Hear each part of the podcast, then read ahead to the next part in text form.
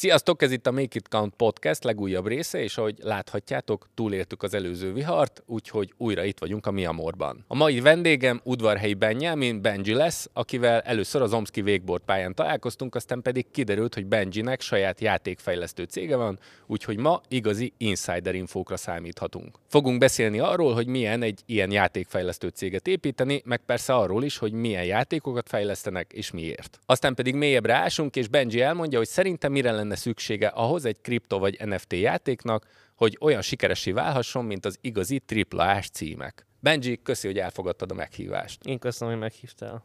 Az első és legfontosabb kérdés, hogy te meg tudod-e már ugrani a frontside 360-at, mert én azzal küzdöttem egész nyáron, aztán nem lett belőle semmi. Nem, sajnos nem, még mindig a elég alaptrükköknél vagyok leragadva, de most voltam Snoopnak a háromnapos táborában, hogy agyrázkódást össze tudtam szedni, és kicsit ez most visszavette a lelkesedésemet így a végborddal kapcsolatban, de jövőre talán ezt kipihenjük, de neked ez egyébként megy? Nem, mert nekem kificamodott a jobb térdem, egyébként minden cool. Akkor jó. Jó, akkor lássuk egy, egy kis ilyen felhozó rész, hogy miért is alapítottátok a VR-t, honnan jött ez az egész ötlet, meg hogy mennyire VR-ban utaztok most. Hát jelen pillanat nagyon VR-ban utazunk. A cégünket 2019-ben alapítottuk meg. Akkor volt egy üzlettársam, akinek volt egy reklámügynökség, és neki voltak olyan igényei, hogy kellene valamilyen kamionos kitelepülésre valamilyen élményt szállítani. És eredetileg azért keresett meg engem, hogy legyek az üzletkötője, de én mondtam már akkor, hogy én nekem ez az üzletkötés nem a világom, inkább vállalkozni szeretek, meg fejleszteni, vagy a kreatív munkák érdekelnek inkább jobban, és akkor kicsit pauzra is tettük ezt a kapcsolatunkat, és nyáron mondta, hogy nézzem már meg azt a kamionját, most éppen a Vodafone települ ki rá, fent van egyébként a videó a weboldalunkon, ha valaki érdekel, hogy hogy néz ki egy ilyen Vodafonos kamion kitelepülés, és kimentünk, és egy másik cég, akit most nem nevezek meg, rengeteg ilyen VR élményt szállított ki, de ezek ilyen előre legyártott, elég silányminőségű élmények voltak és mondtam a Gábornak így poénból, hogy figyelj, mi egy hétvége alatt jobbat fejlesztünk a Attilával, és mondta, hogy tényleg? Mondom, tényleg. Jó, akkor nézzük meg. És vettünk két headsetet, soha előtte nem volt rajtam VR. Tehát, hogy nekem az volt az első kapcsolatom a VR-ral. Ezek ilyen Quest headsetek voltak? Uh, igen, még a Quest 1 és a Aha. fekete Questek voltak. Kipróbáltuk nálam a nappaliba, tényleg ilyen anyád érzésem volt. Nem voltál rosszul tőle egyébként?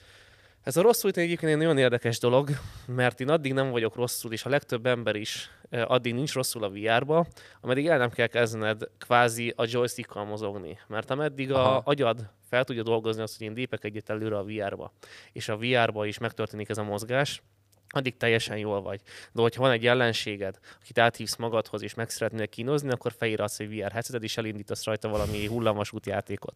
Tehát, hogy a... Én pont ezt próbáltam ki utoljára, és annyira rosszul voltam tőle, és én levontam a tanulságot, hogy akkor nekem így a VR-tól van rosszul létem, de egyébként akkor valószínűleg nem. Nem a VR-tól van rosszul léted, hanem nem szoktál még hozzá azokhoz a dolgokhoz, hogy az agyad alapvetőnek tart, Aha. hogyha én előre megyek, az egy, az egy olyan elhatározás a testbe, hogy, hogy, hogy én most mozogni fogok.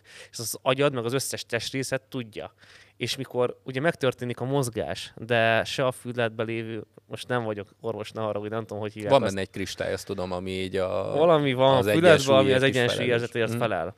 És nincs összehang, összhangban azzal, amit a szemed lát. És a szervezeted ezt rögtön úgy érzékelő, hogy itt mérgezés történt, Aha. itt hány, hányni kell, ez valami rossz, rosszat öttünk össze, és ez a motion sickness nevű jelenség. Ezért rókáznak az emberek a VR-t. Ezért rókáznak az emberek a VR-ra, mert összezavarodik az agy, hogy miért Aha. érzem azt, hogy én, én, én velem imbolyog a világ, megyek össze-vissza, de mégis egy helybe állok a agyam szerint. És egyébként hozzá lehet ehhez szokni, meg van rengeteg trükk rá a játékfejlesztésben is, hogy ezt hogy lehet leredukálni. Például vannak játékok, ahol, hogyha előre mész, akkor egy ilyen vinyetta effekt kerül a képre, hogy sokkal kevésbé legyen a periférikus mozgás, mert a szem Aha. a perifériája sokkal érzékenyebb az ilyen típusú mozgásokra, tehát rengeteg trükk van már erre, de az a legjobb nyilván, hogyha beszíjaznak egy ilyen futópadra, és akkor arra mész, erre akarsz, és akkor az agyag se zavarodik össze de egyenlőre oda nem jutottunk el, hogy mondjuk tízből egy ember szobájában legyen VR, nem az, hogy mindenki futópad, futópad legyen otthon. Legyen otthon ja. Figyó, ez, eh, bo- bocsa a, a kitérőért, csak közben eszembe jutott, hogy így uh, engem ez tökre érdekelt, meg én engem nagyon érdekel maga a VR, meg a technológia, csak mindig, amikor kipróbáltam, akkor így én kb. így instant rosszul lettem tőle, de akkor valószínűleg az van, hogy egyébként rossz, rossz alkalmazást választottam. Például ezt a futópados sztorit, ezt még sose próbáltam, pedig ez tökre érdekel. El lehet menni, van a körúton egy VR Park nevű hely, ott ki lehet próbálni, élmény egyébként, de ha már mondtad, hogy rosszul vagy, akkor gyere el hozzánk, és megmutatjuk a mi első játékunkat, mert ott szándékosan az volt a, a játék koncepciónk, hogy csináljunk egy olyan VR játékot, ami jól néz ki, nehéz, nem lesznek benne rosszul az emberek. Aha. És rohadt sokat gondolkodtunk rajta, hogy hogy ugorjuk meg ezt a lehetetlen feladatot, és arra jutottunk, hogy a mászás egy olyan mozgás, aminél sokkal kevésbé e, lépnek illetve az agynak azok a funkciói, mint egy előre-hátra történő mozgásnál. Aha. Tehát igazából ott olyan, mint hogyha a világot húznád magadhoz, és te, vagy ha ja, értem, a játékot, olyan, mintha nem te mászol fel, hanem a fát húznád le magadhoz. Néztem a gameplayt, és, és szerintem, meg, meg a, ahogy láttam a review-ból is az jött vissza, hogy az emberek azért szeretik, mert hogy tök más típusú maga a mozgás, meg maga a feladat, mint az összes többi Igen. játékban. Meg kell, hogy mondjam, hogy ezt nem mi találtuk ki. A CryEngine, nem tudom most hirtelen melyik cég fejleszt, de ők találták ki, a Crytek. Uh-huh nagyon nehéz volt rájönni a nevükre. Szóval a Crytekesek csináltak egy Climb nevű játékot, az nagyon jól nézett ki, viszont nem volt benne kvázi úgy gameplay, az egy ilyen challenge játék volt. Előre meghatározott pontok voltak egy szikla falon, uh-huh. amit el tudtál érni, föl tudtál mászni, néha meg kellett ráznod a kezedet, hogy ne fáradjon el, és ja. egy ilyen hegymászó szimulátor volt. És mi úgy voltunk vele, tehát a, a projektnek a projekt neve konkrétan az is volt, hogy Climb 2, így kezdtük el fejleszteni, és az elején egy hengert csak leraktunk Unity-be, és két darab kockával lehetett rajta mászni. Mert mm. nekünk az volt a koncepciónk, hogy nem kézzel mászom, mint abban a játékban, hanem erre van egy eszközöd, egy csákányod, és így el tudjuk szeparálni, hogy mikor szeretnéd a kezedet mondjuk egy itemnek a megfogására, Aha. egy fegyver használatára használni, vagy mikor szeretnél ténylegesen mozogni a fán és az első verziókban még nem is tudtál, hiába álltál fel a tetejére, nem tudtál joystickkal mozogni. Aztán, ahogy nőtt a projekt, és egyre komolyabb fákat és komolyabb uh, játékteret tudtunk generálni, rájöttünk, hogy nem uh, úszhatjuk meg, hogy joystickkal lehessen mozogni.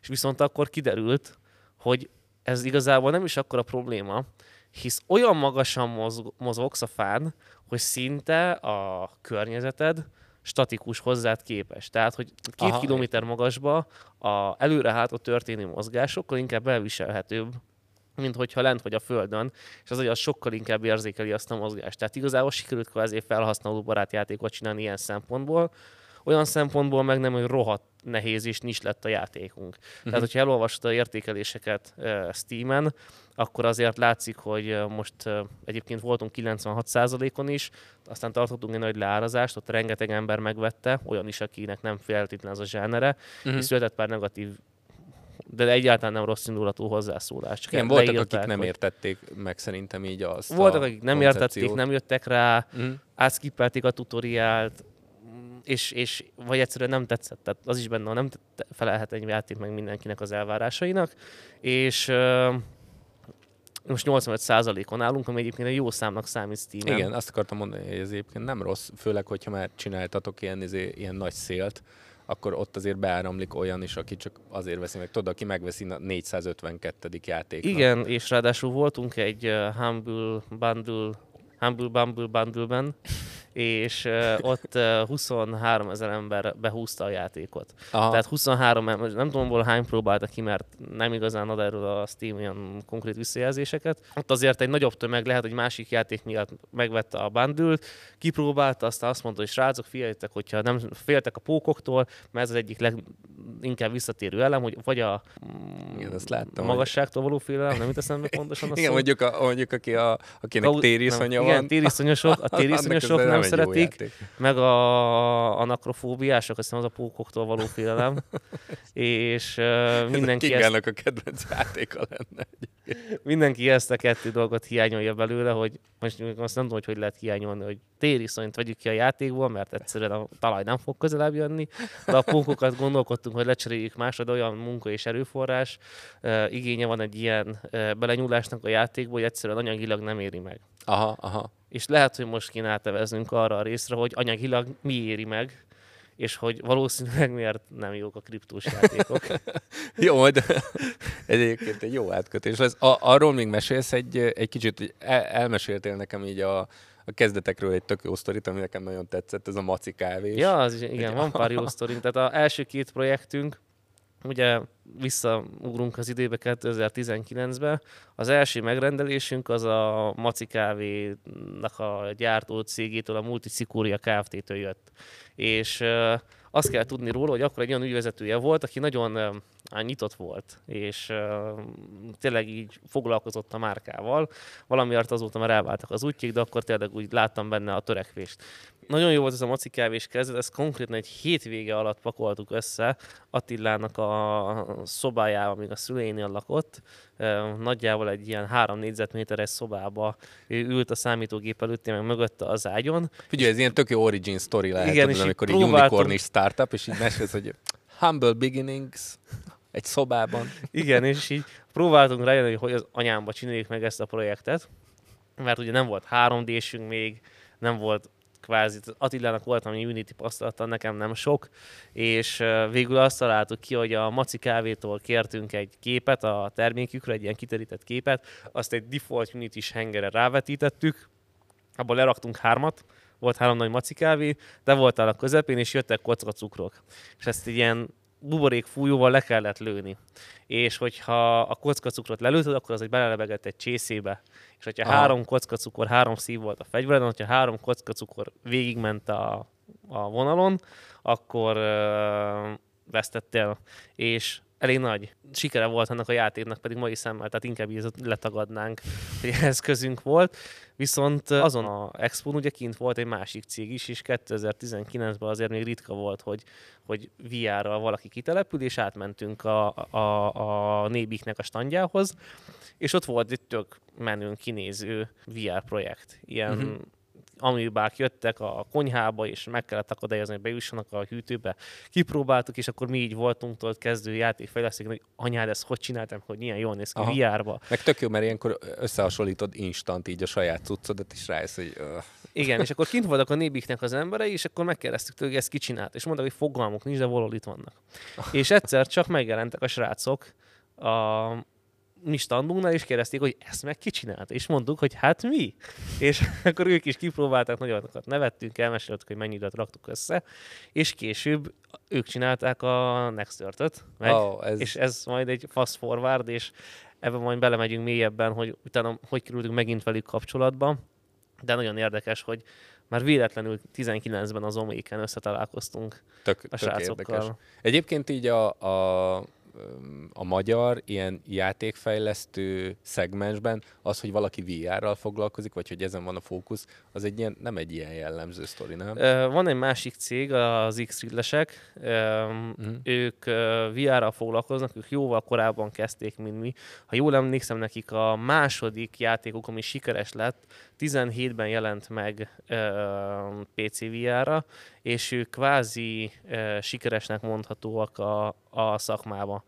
És ők, ők, ők foglalkoznak VR-ral, van az Zen Studio, őket felvásárolták most, ők flipper játékokat csinálnak, nekik van egy kisebb ilyen VR-ral foglalkozó szegmensük, megvesznek különböző mm. franchise jogokat, mint például most volt Star Wars-os VR flipper, ahol annyi volt, hogy ilyen a flipper gép kicsi Star Wars-os volt, és mellett volt azt hiszem egy életnagyságú Darth Vader szobor, és ott tudtál flipperezni, tehát ők ilyeneket csinálnak, de hogy rajtuk kívül nem igazán tudok olyan cégeket, akik VR-ral játékot fejlesztenek. Pont most volt nálunk egy olyan cég, aki csak a B2B irányba uh, használja a VR technológiát, és ők is egy nagyobb cégnek a része, de hogy így Magyarországon mind a játékfejlesztő piac kicsi, azon belül nyilván egy még kisebb szegmens ennek a VR piac. Uh-huh. Ez az, azért is érdekes egyébként, mert hogy így a, hogyha megnézed mondjuk így a nagy trendeket, a, a, az ilyen mainstream uh, uh, sztorikban, a Facebook, vagy most már Meta, mennyi pénzt éget így a, a, a VR fejlesztésre, vagy ugyanez a Microsoftnál. És hogyha, és hogyha ebből, tehát hogyha ezeket a, az ilyen nyugati trendeket nézed, akkor az van, hogy így, ja, ja, hát a VR meg a metaverzum az így ezért tökre jön, és így ez így a jövő. Közben meg egyébként, hogyha így a, a mindennapi életet nézed, akkor így az van, hogy így nem, amit te is mondasz, hogy nincsen minden tizedik ember szobájában VR headset, és a, a metaverzumnak így a, a, a, a működés az meg talán messzebb van, mint eddig bármikor. Azért, mert mind a kettő technológia ugyanaz a probléma. Tehát a, a, igazából hívhatjuk technológiának a, a, a kriptót, meg a meta, metaverzumot, meg ezeket mind hívhatjuk technológiáknak, amikre cégek építkeznek, mert a VR is egy technológia, amiről cégek építkeznek. És addig, ameddig azt a technológiát kibocsájtó cég, például egy Meta, egy HTC Vive, nem állít elő olyan produktumot, amit azon a ö, eszközön normális keretek között tudsz futtatni, vagy megéri miatta megvenni a hardvert, addig egy átlag felhasználó egy nem érti, mire jó az a VR, hogy működik, jaj, ez félelmetes, nem látok benne semmit, van elég terem hozzá, megnézem, milyen projektek vannak rá, ja, csak egy három darab értelmes projekt van, amiért érdemes beruházni egy ilyen headsetre, és ugyanezt érzem igazából a, a kriptónál is, meg a egész Web3 gamingnél, hogy van egy techn- ugye az a legnagyobb, hogy nem is egy technológia, tehát hogy olyan, hogy metaverzum, az az én szememben nem létezik, ez egy olyan megfogalmazás, mint az, hogy, hogy számítógépes kód, hogy ez mm. egy, egy, egy keretrendszer, amiben cégek vagy fejlesztők tudnak tartalmat előállítani. És uh, szerintem a metától egy rohadt nagy öngól volt, és ezt az összes ilyen Web3-as projekt azóta nyögi, hogy ők metának nevezték el a saját platformjukat. Mert ez egy olyan átjárhatóságot sugall az embereknek, ami nagyon-nagyon-nagyon durván hiányzik a Web3-as játékokból. Uh-huh. Tehát az én értelmezésem szerint mondjuk egy NFT-nek, egy fegyver NFT-nek akkor lenne tényleg értelme, hogyha valaki mögé rakna egy olyan szisztémát, amit az mondjuk tudnám tíz játékban is használni. De még messzebb megyek, az összesben. Aha. Tehát, hogyha valaki csinálna egy ilyen rendszert, egyébként a mesterséges intelligenciával szerintem pár éven belül ez megvalósítható lesz, hogy bizonyos adatokból ö, tényleg a, te tulajdonodban lévő dolgokat tud használni, ez megvalósítható lesz, de most jelen pillanat nem megvalósítható, és az emberek nem értik. Ez olyan, mint hogy ebbe a pólóba, ami most rajtad van, az irodában már nem mehetnél, mert nem kompatibilis az irodáddal, érted? Tehát csak itt le, veszel egy pólót drágán, és utána azzal nem tudsz semmit se csinálni, azon az egy helyen fenszízhetsz vele, és, és utána vége a sztorinak. Aha. És mind a két projekttel ez a, ez a gond a VR-ral is, van egy tök jó technológia, ami nem születik tartalom, a másik oldalon pedig van egy tök jó technológia, amit még a fejlesztők se tudnak, hogy hogy kell használni. Ez egyébként egy ilyen, a, amit most leírtál problémát, ez így a blokkláncok közötti átjárhatatlanságnak is a, a, abszolút így ez a, ez a rákfenéje, és az egy, szerintem egy ilyen nagy mondás, ezért érdekes az egész, ez a Layer 2 narratíva, akik így blokkláncok közötti kommunikációt próbálnak megvalósítani, meg, meg ilyen cross-chain platformok, senki se tudta még ezt igazán jól megcsinálni, mert hogy amit te is mondasz, hogy annyi fajta kód, ökoszisztéma, meg működési logika van, hogy így követhetetlen, minden nap kijön, tudod, három új blokklánc, meg 50 új projekt, és szerintem a, ami, ha egyszer ezt sikerül egyébként megugrania bárkinek, bármelyik cégnek, az lesz így igazából, az lesz így az arany tojás tojótyúk. Nekem a másik problémám egyébként a kommunikációval, az magának a, megtanulott, darázs. Na, hé. Megvan az Indiana Jonesból az a rész, amikor az egyik, talán, az, a, talán a főgonosznak van egy olyan jelenete, hogy egy légy bemászik a szájába, és a színész annyira így nem akarta megállítani a forgatást, hogy megette. Nincs meg, és nem aztán, fogod, aztán nem fogom a darás ez a, ez, a, ez a vágóasztalon se így maradt meg, hanem bekerült a filmbe, és most is, most is benne van. Ezt fogom keresni. Ez, ez rohadt jó, az, és kérdezték a színészt egyébként, hogy mi volt így a terv, és mondta, hogy így hát kim voltak a sivatagban, rohadt meleg volt, nem tudom, hanyadik ilyen felvétel, úgyhogy úgy volt vele, hogy inkább megeszi, mint hogy így. A play to earn kifejezés. Szerintem az egy nagyon durván rossz megközelítés. Igen. mind céges, mind pedig játékos szemmel. Mert a pay to earn az azt sugalja, hogy te azért játszol, az a célod a játékkal, nem a szórakozás, hanem a pénzkeresés. És a játékkal nem azért játszol, hogy pénzkeres. Igazából, hogyha ö, nagyon szigorúan veszed, akkor ezt a play to earn kifejezés, ez tökre jól leírja azt, hogy így mi történik ezekben a játékokban. Ugye Mark szokta mondani mindig az AMG-től, hogy, hogy itt kifarmolják a játékokat. És erre, erre már így rá van állva nagyon sok ember, és nem igazán tudnak olyan jó ökoszisztémát csinálni, ahol ez így hosszú távon fenntarthatóvá teszi, hanem az van, hogy így az értéket gyakorlatilag kiszedik a játékosok, amilyen gyorsan csak lehet, ugyanazt a repetitív feladatot elvégzik 87 ezerszer, aztán pedig így a játék eltűnik a kukában. Az a helyzet, hogy a pay to earn azt nem a Web3 találta fel. Tehát, hogyha belegondolsz, a Cségó az 2012-ben jelent meg, azzal is tudsz pénzt keresni, kapsz egy ládát, kinyitod, vagy kapsz egy skin, eladod, és vannak olyan platformok, ugye, ahol ezt valós pénzért tudod eladni.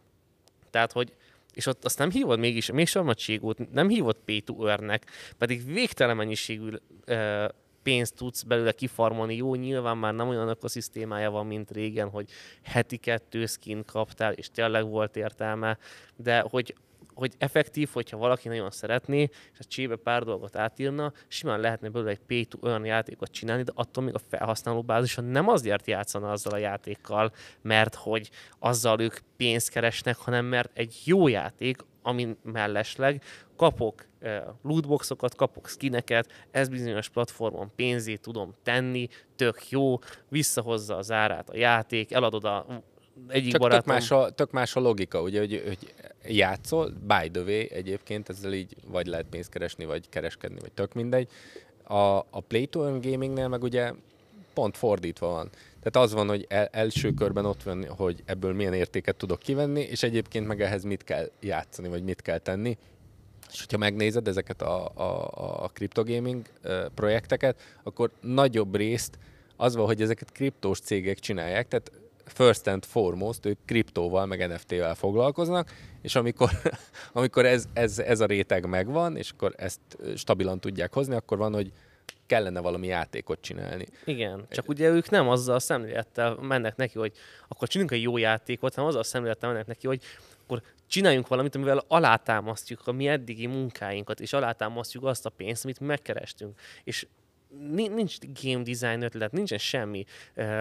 Nem egy jó játékot akarnak csinálni, nem találják ki azt, hogy ez mitől lesz élvezetes, mert nekik nem az a céljuk, hogy te bent legyél minél tovább abba a játékba, és pénzt költs kvázi, tehát hogy nyilván ez egy nagyon undorító dolog, hogy most minden játék ráállt arra, hogy minden purchase lehető legtöbb ö, pénzt elköltsd a játékokba, viszont ennek az a másik oldala, hogy rengeteg kontentet kell beleépítened a játékodba. Nézd, ott egy Fortnite, nem tudom, hogy addig season megy, ott adota, abban is minden évben van season pass, amit meg tudsz venni, rengeteg skint behoznak, mindig tartalommal frissítik a játékot, mindig módosítanak a játékmeneten, és mindig, tehát konkrétan az előbb említett két játéknak évek óta, vagy a Dotának akár már több mint tíz éve van egy stabil, több milliós játékos mhm. bázisa, mm. mert jó a játék.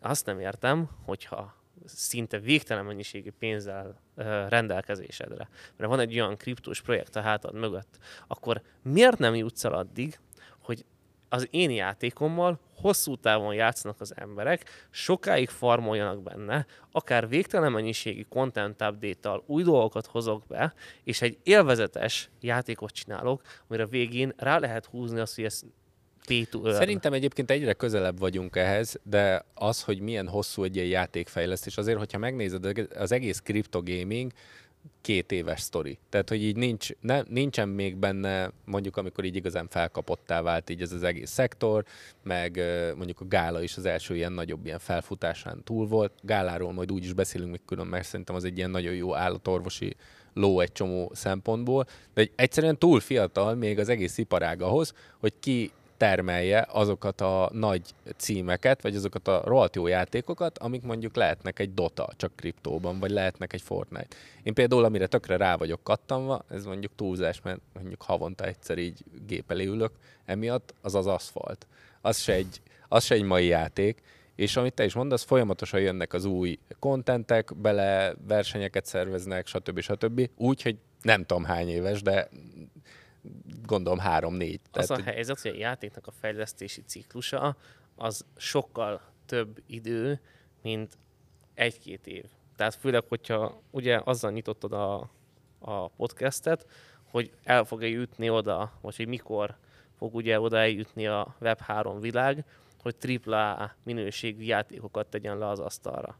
Na már most egy ilyen AAA minőségű játéknak a fejlesztéséhez kell mondjuk 400 ember. Uh-huh. Tehát és a 400 ember az ott, ott tényleg... És tudják, hogy mit csinálnak. Nem azt, hogy tudják, hogy mit csinálnak, hanem hogy kell 400 olyan ember, ami ismeri az engine-edet. Tehát, hogy ugye elején van egy engine választás, hogy most akkor ez milyen típus, még az előtt. Tehát, hogy először jön valaki, aki megcsinálja a GDD-t, a Game Design Documents-et, abban leírja, hogy nagyjából miről fog szólni a játék, az hogy fog kinézni, utána születnek konceptártok, hogy ez, ez, ez valóságban hogy fog kinézni, el lehessen vizuálisan is képzelni. Utána csinálnak belőle egy vertical slice-ot, ez azt jelenti, hogy a játéknak nagyjából egy 10 5-10 perces szakaszát lefejleszted. És a vertical slice-nak a lényege az, jóba vagyunk, és átívlak, hogy át sörözni. És mikor átjössz szép játszok a Xboxon, és mondod, hogy ú, mi ez a játék, hogy próbáljam ki, és én átadom neked a kontrollert. És az a vertical slice, hogy te nem tudod, hogy mi a játék. Korábban nem tudod, mi lesz. Utána, de 10 percet nál, játszol nálam azzal a játékkal, de abból a 10 percból le tudod, tudod hogy szűrni az, uh-huh. hogy ez tetszik-e neked, vagy sem, ez játszható, vagy sem. Ez a vertical slice, utána jönnek az alfa, beta, prototypolás, nyilván még az alfa, beta előtt, tehát rengeteg ilyen dolgon megy végig a játék. Ugye a Web3-nak az a nagy szexizése, az a jó benne, hogy, hogy egyedi dolgokat tudsz gyűjteni, ezért általában jók, hogyha ezek a projektek multiplayer projektek. Tehát ki kell találnod azt az ökoszisztémát is, hogy miért lesz érdemes játszani ezzel a játékkal. És itt kicsit átkanyarodhatnánk arra, hogy személy szerint én miért tartom a Dead Dropot a egyik értelmes, kriptós, Web3-as uh-huh projektnek, mert ott valaki ezt az elején végig gondolta. Ott nem azt érzem, Más, a, más teljesen a háttere egyébként a, a, az egész csapatnak. Tehát, hogy ott a, a kripto az igazából egy ilyen plusz layerként jött be, de a, az alap ö, tudás, bázis, az tök más volt. És ez, ez tökre látszik is egyébként Igen, a, a, a Dead Dropot, mikor először olvastam a, a, a leírását a játéknak, úgy voltam vele, hogy Jé, valaki végre végig gondolta, hogy hogy lesz. Ezt elmondod gyorsan, mert egy csomóan szerintem nem ismerik. A Dead Drop igazából annyi, hogy bedobnak pár játékost egy szerverre, amin van egy magas épület, felhőkarcoló, és mindenki vízbe fegyver, de akár azt hiszem lehet bent találni, mert nem vagyok százszerzékig biztos, de az a lényeg, hogy vannak különböző extraction pontok, ahol ki tudsz menekülni a pályáról, és minél feljebb mész, hogy annál több ellenséggel találkozol, és annál több dolgot, lootot tudsz ugye felszedni a pályáról, de ha lelőnek és meghalsz, minden, ami nálad volt, mások számára felszedhető lesz. Mm-hmm. Aki otthon van gamingbe, az nagyon nagy hasonlóságot lát most a a Escape from Tarkovval, mert abban is hasonló mechanikák működnek, de hogy ugye ők nem Web3 alapra írták ezt meg.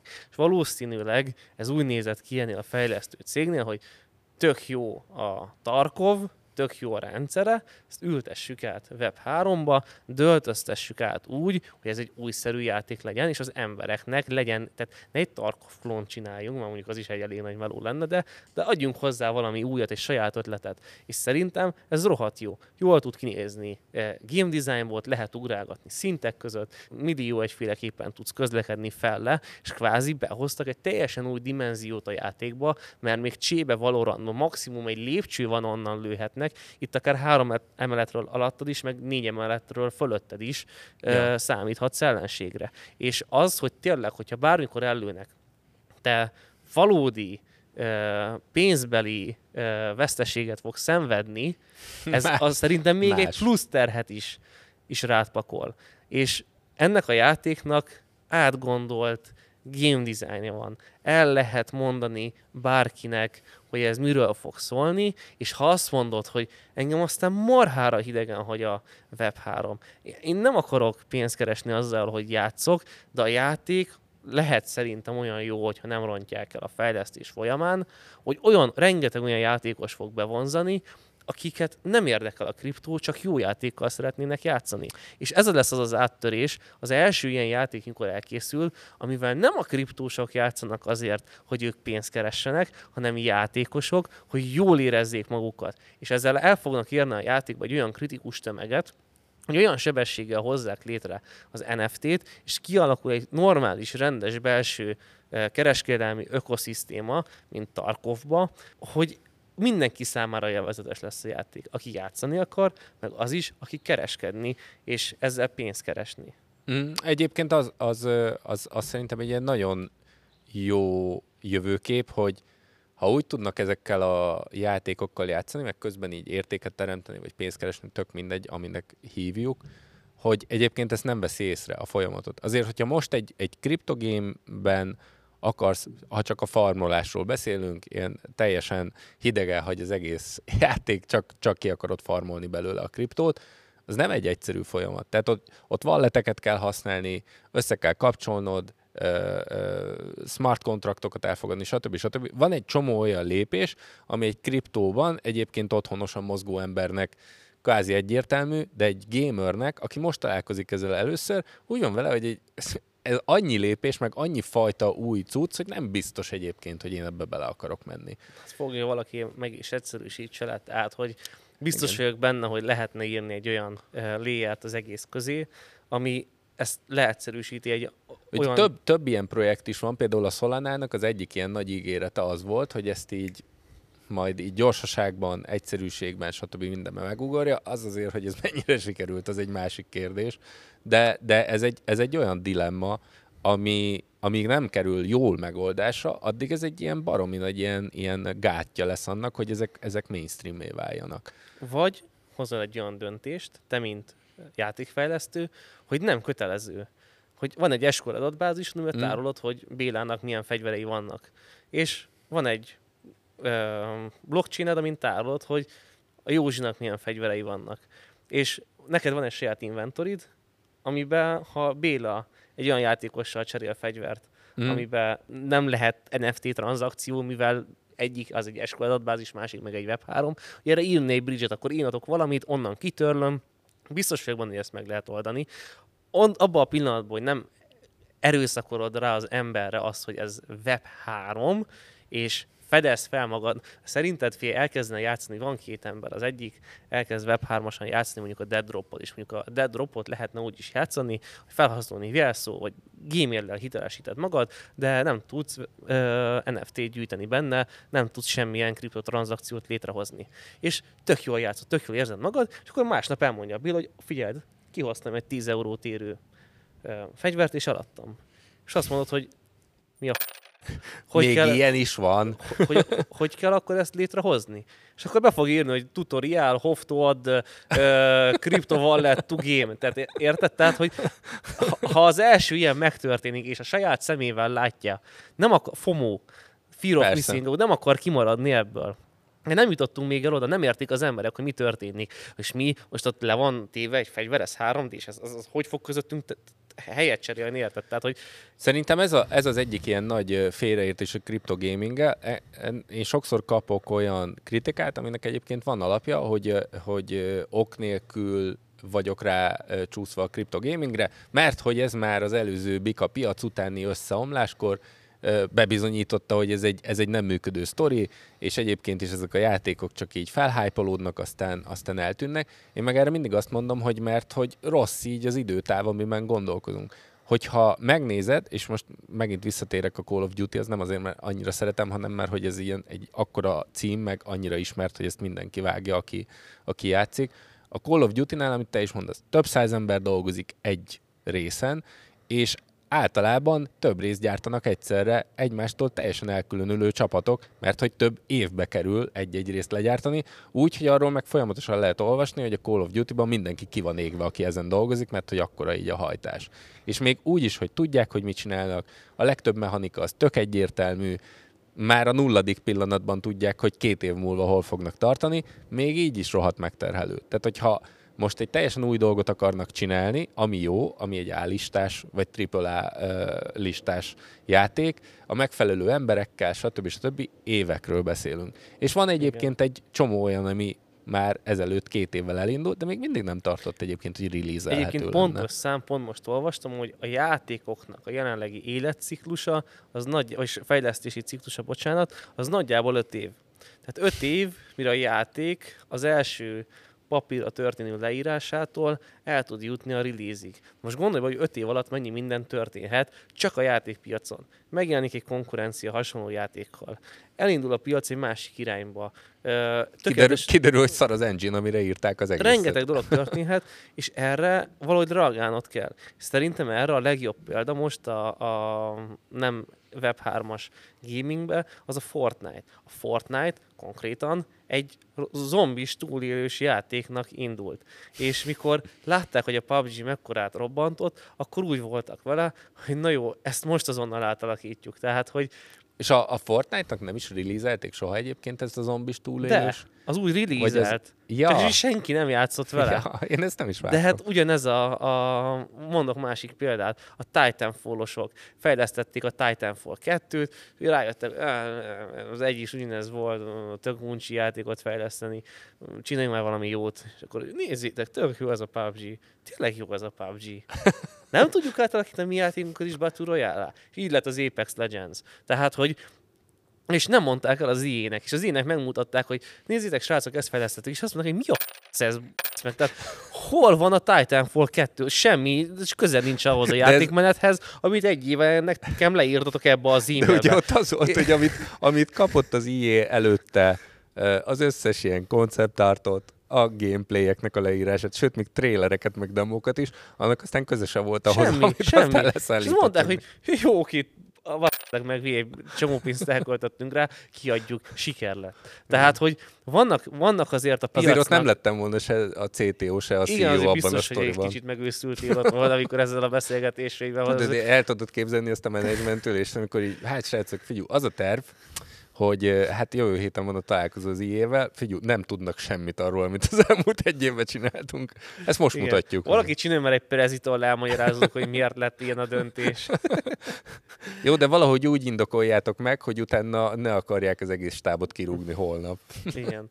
És hogy ugyanez, ugyanez a kriptojátékokkal. Gondolj bele, hogy ott azért az elején van egy büdzséd, nagyjából tudod, hogy mennyi pénzt szánsz rá, mennyi jött be a első körös közösségi finanszírozásból, vagy mennyit adott mondjuk egy befektető a projektedre, és számolsz, hogy hm, ezzel fel tudok menni 50 ember, tudom fizetni őket két évig, erre van pénzem. És két év alatt ki kell jönni valamivel, és meg kell indokolnod azt azért ott elég erősen, hogy oké, okay, de ez miért egy NFT-s projekt? Mm. És én azt látom, hogy a legnagyobb probléma ezekkel az, hogy nem a játékba mikor már kész egy ökoszisztéma, gondolkodnak azon, hogy ebbe melyik pontra lehet beépíteni az NFT-t, hanem azt meghatároznak pontokat, hogy ezt és ezt és ezt lehessen NFT-kkel meg Web3-mal csinálni, és akkor valaki rakjon már köré könyörgöm egy játékot. És általában azzal végül, hogy megneveznek egy Unity assetet, mert minden második játék úgy néz ki, mint mondjuk Miért ilyen olcsók a Unity assetek egyébként? Ez nekem akkor titok, mert hogy egy ilyen assetet létrehozni azért az gigamunkának tűnik innen kívülről. Van egy Scrum, vagy volt egy Scrum Masterünk, aki asset gyártásból él, és neki is rengeteg assetja van, ő is ilyen 20 kötője 60 dollár között árulja az hmm. asseteket, nem él túlzottan jól belőle, tehát nem Ferrari-val jár meg Porsche-val, mm-hmm. de egy átlagos fizetést össze lehet belőle Ja, a, a, akinek de... nincs meg ugye ezek az asszetek, ezek gyakorlatilag modellek, 3D-s nem, modellek. Nem feltétlenül modellekről nem beszélek most. Modellek? A modellek inkább ugye a... Menjünk le kicsit jobban a játékfejlesztés, hogy néz ki? Aha, sztorival. szerintem nyugodtan. Jó. Ja. Játékfejlesztésnél nagyon durván két részre tudod bontani a játékodat, vagy legyen inkább három. Ugye van maga a kódbázis, mikor leül a fejlesztő, és megírja a mechanikákat, megírja azt, hogy hogy mozogsz előre, hogy tudsz lőni, az újratöltésnek a logikáját, melyik fegyverben milyen való, stb. stb. stb. Ezeket programozók lekódolják, vagy ugye, hogyha Unreal Engine-t használsz, akkor pedig valaki blueprintbe összehozza, esetleg C++-ba hozzáír valamit. És van a másik fele, amikor modellek születnek, és a játékodat ugye egy art style köré kell építeni. És nekünk most már van négy év tapasztalatunk a játékfejlesztésben, nagyon minimális és nagyon kicsi B2B projekteknél tudtunk csak előre megvásárolt 3D asset pakkot használni, mm. azért, mert általában ezek az asset pakkok nem egységes uh, design szerint készülnek el. És uh, például ott van a mm, Borderlands uh, uh-huh. nevű játék, ott tényleg egy ilyen teljes negyedi grafikai világ van a teljes játéknak. Igen. Ott azt valakinek kéz az összes egyes, összes textúrát, meg, meg modellt úgy kellett felépíteni, hogy az egy egységes képet adjon. Ilyeneket nagyon nehezen tudsz venni.